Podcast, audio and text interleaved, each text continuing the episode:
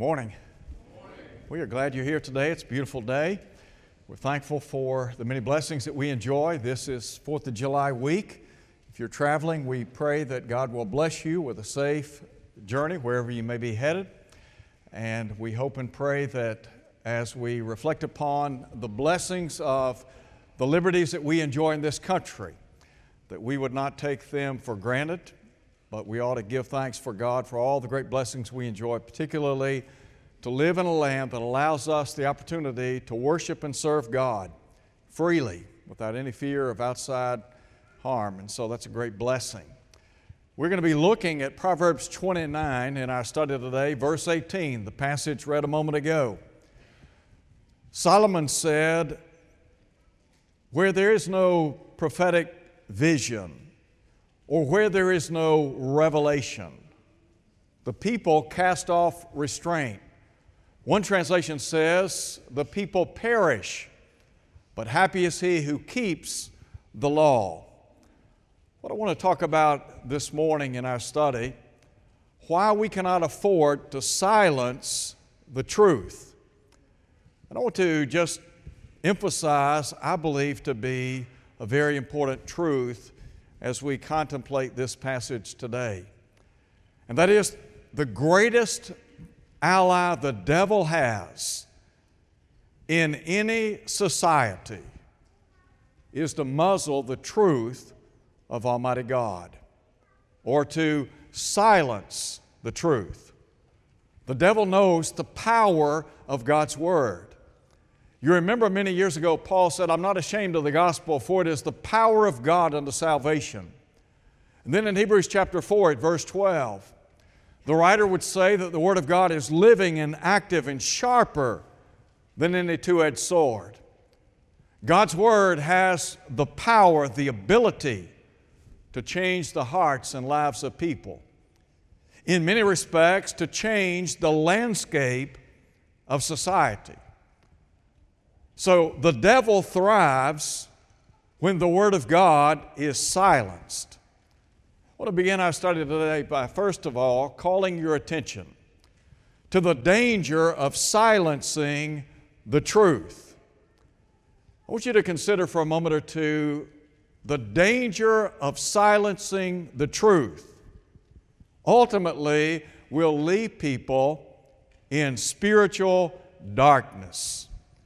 You remember Jesus said in John chapter 3, he had talked about how God had sent His only begotten Son into the world that through Him people might enjoy everlasting life. But then He went on to say that light has come into the world, and men love darkness rather than light. I can't help but think about the words of John in 1 John chapter 5 when John said, The whole world lies in darkness. That is, the world is engulfed in spiritual darkness. And so when the truth of God is silenced, darkness, spiritual darkness, reigns supreme. That's why I said a moment ago that the greatest ally the devil has is a closed Bible. He wants the truth to be silenced, muzzled, suppressed, or suffocated. So, I want you to just consider for a moment or two something about the truth, some earmarks. The truth is intended to educate us. New Testament Christianity is about truth, isn't it? You remember Jesus in the long ago said something about truth in John 17 17. Sanctify them in truth, your word is truth. God's word is intended to be a paradigm, a pattern for us to follow in life. And so Christianity is about teaching other people. Jesus said in the Great Commission, Matthew chapter 28 Go therefore, make disciples of all nations, baptizing them in the name of the Father, the Son, the Holy Spirit. And then in verse 20, he said, teaching them to observe all things. The Lord Jesus said in John chapter 6, It is written in the prophets, they shall all be taught by God. Every man, therefore, that hath heard and learned of the Father comes unto me.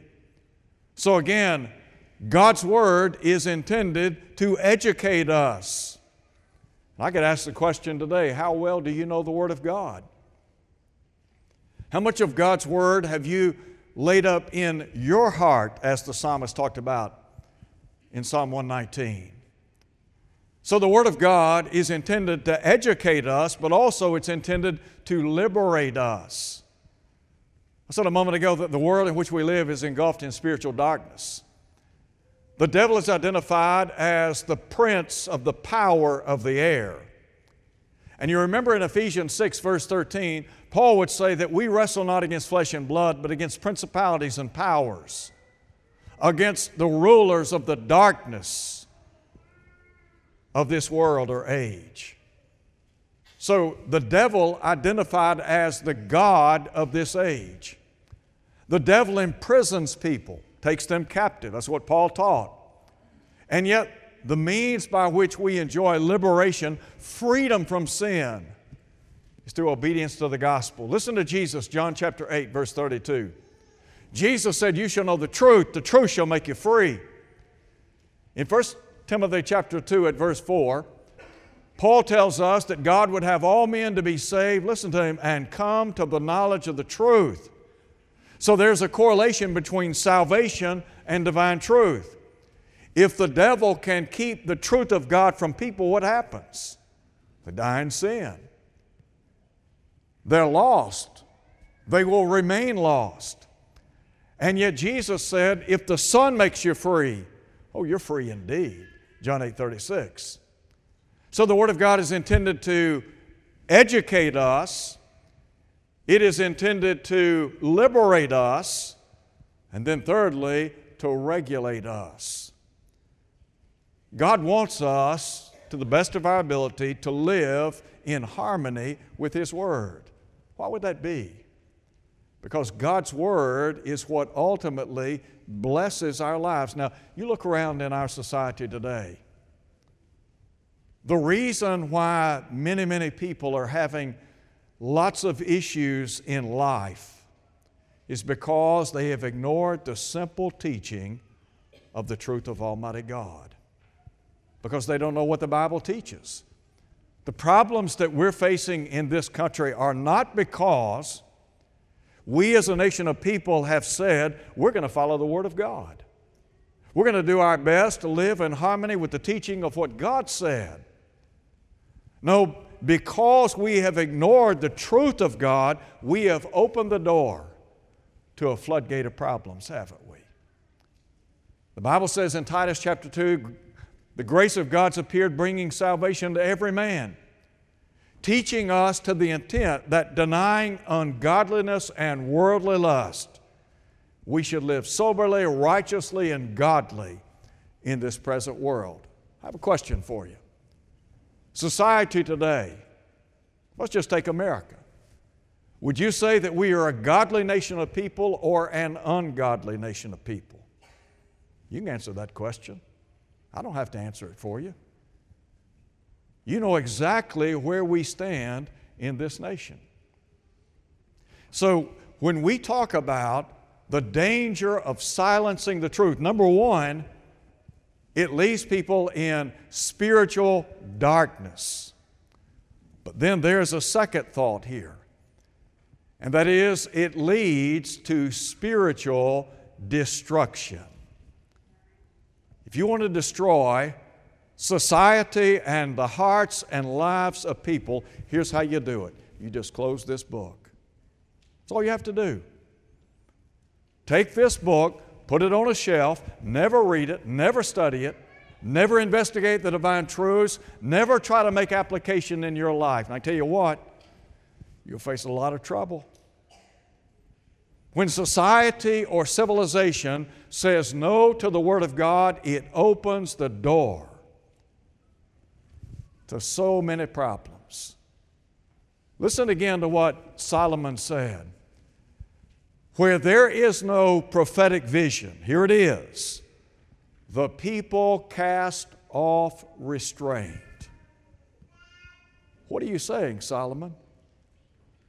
When the Word of God is silenced, whether it be individually or collectively, it brings about destruction. I want to just call your attention to a well known passage that I think really emphasizes this divine truth. You remember, for example, in the book of Hosea, the prophet wrote to the northern kingdom. The northern kingdom would ultimately go into Assyrian captivity. They would never return from captivity. A little over a hundred years later, the southern kingdom, her sister, they too would go into captivity.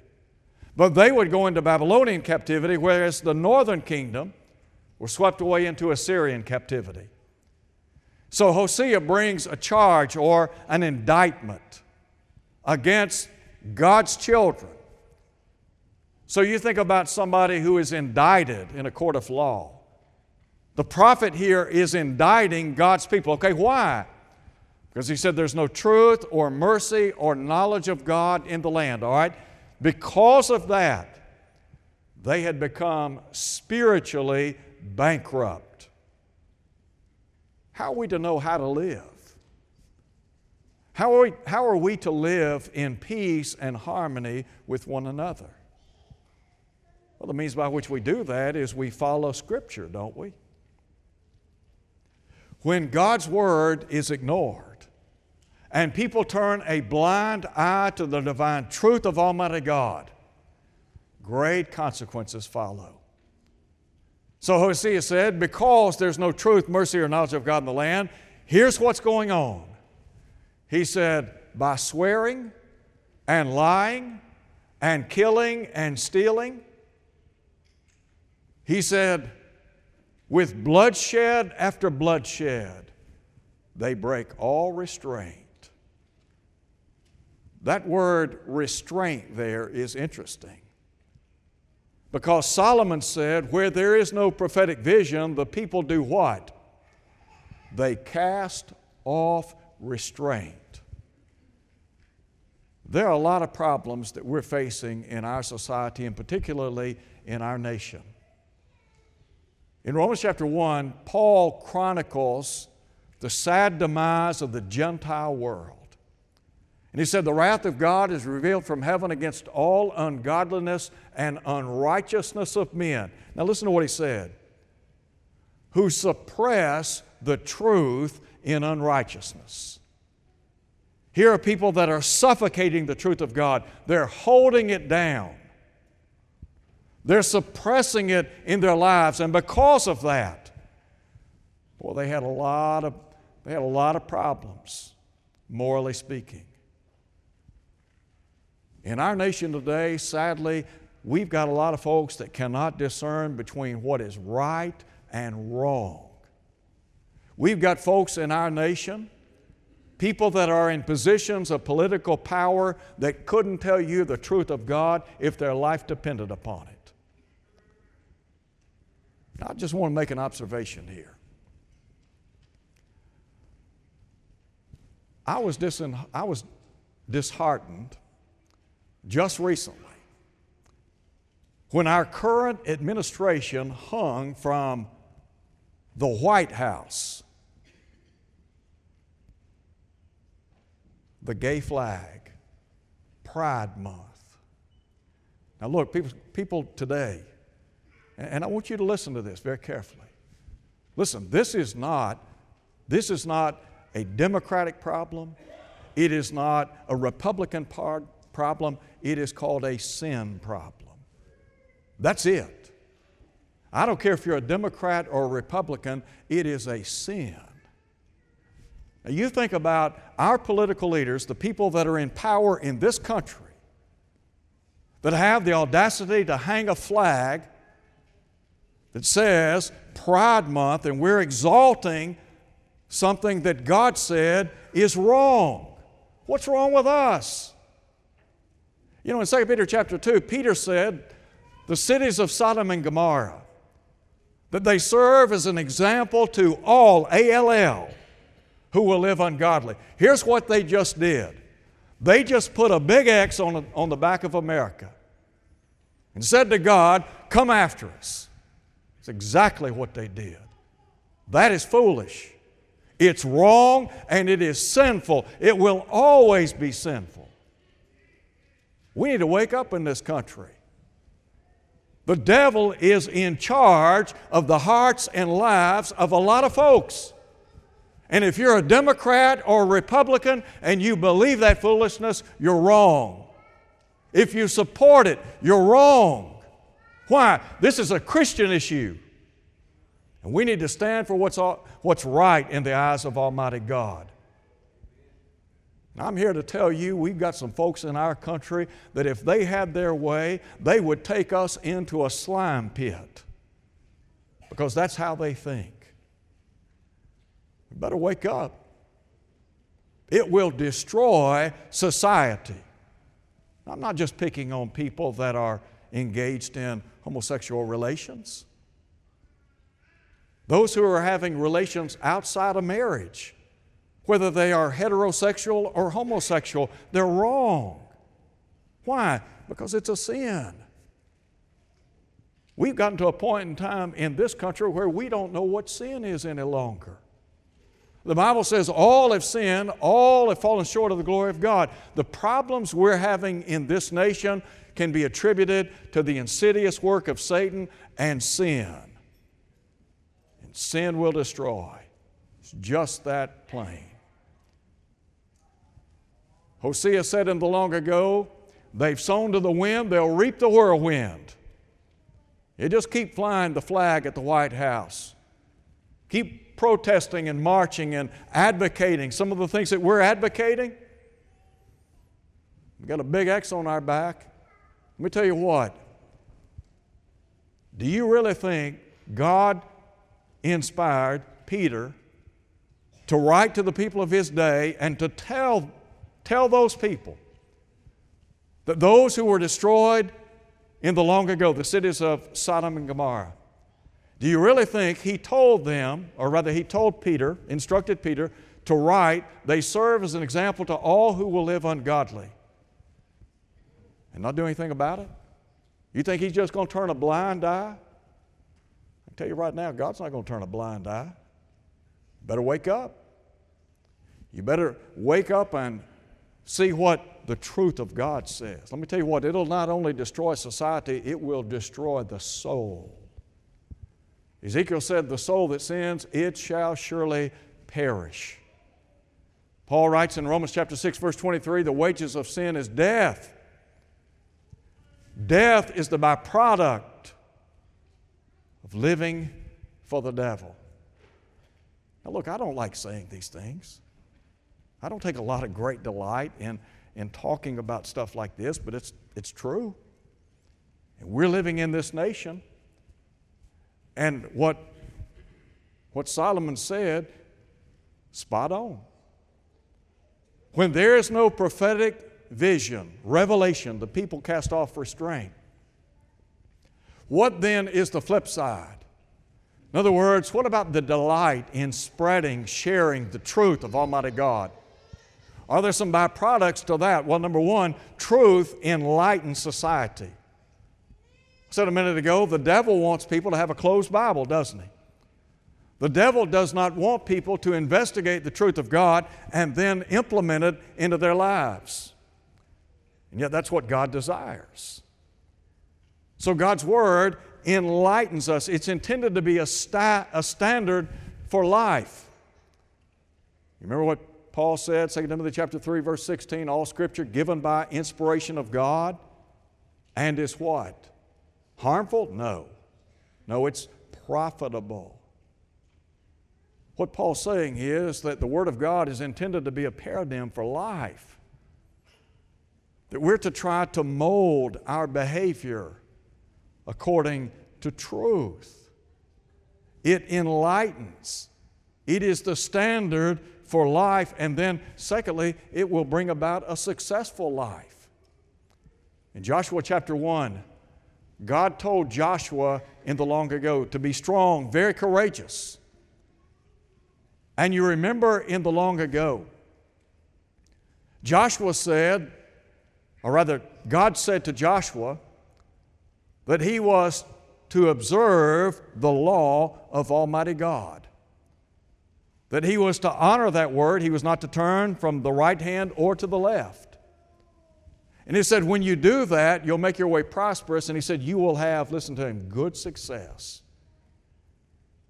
You want to be successful in life? Just follow the scriptures. That's it. Follow truth. Wherever truth goes, that's where we want to go. So, truth will satisfy, truth leads to success. Paul would say, Let the word of Christ dwell in you richly. Can you imagine for just a moment or two if every person in this nation or around the globe said, you know what, for 30 days we're going to follow the Bible? Would we see a difference? Wouldn't there be dramatic changes in the landscape of the world in which we live? Sure. Be completely different, wouldn't it? And so God's Word is intended to be a standard for living. It's also intended to bring about a successful life. Matter of fact, that's what God said to Joshua. Joshua, you want to enjoy success in your life, just humble yourself, walk in my ways. Again, talking about Jeremiah, Jeremiah would say to the children of God, Stand in the way and see, and ask for the old path, wherein is the good way. And he said, You'll find rest for your souls. We could clean up a lot of the carnage in the world today if we just go back to the Bible. Sometimes forward progress is backward. Back to the Bible. Isn't that, isn't that the truth? Back to the Bible. Isn't that what we're supposed to do? Go back to the Bible? Now, there's a second thought I want you to think about. First of all, we talk about how truth enlightens society, but it also elevates society, doesn't it? Now, Solomon said, Righteousness exalts a nation, sins a reproach unto any people. So, if right living will exalt a civilization or society, then what will sin do? It'll bring it down. And so, what the Bible is saying is that if we will follow truth, we will enjoy spiritual health. Solomon said, Happy is he who keeps the law. So there are great blessings, intrinsic blessings associated with doing what's right. If we're trying to live a peaceful life, a life of tranquility, a, a life that would bless us richly. It's all about being grounded in the Word of God, having spiritual health. In 1 Timothy chapter 4, Paul talks about how exercise profits a little, but godliness is profitable for all things. And so we're talking about spiritual exercise. A lot of folks in the world today that they're in poor condition, physically speaking. But there are many, many people who are in poor condition spiritually speaking. So, the Word of God, it does elevate society, yes. And we'll just also very quickly talk about how it brings about spiritual happiness. Solomon said, He that keeps the law, he that keeps the law is happy. To know that we're living a life that is pleasing to God. Sometimes it's difficult to please our friends, our family members, people that we associate with. And yet, the satisfaction of knowing that we can please God.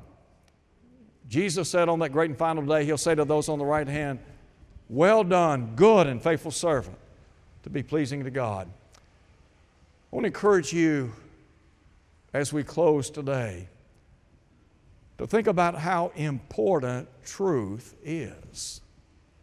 To understand that divine truth is what is to lead us through this life. So that when we come to the end of life here on planet Earth, we can go home and be with God forevermore. What would you need to do to become a Christian? Believe Jesus to be the Son of God, repent of your sins, confess His name. Then we're immersed in water. Why? So that we can be forgiven, contacting the blood of Christ. Let God put us in the church, and then we have the promise of being among the saved, Ephesians 5:23. Might be that you're here today, you need the prayers of the church. You'd like for us to pray for you and with you.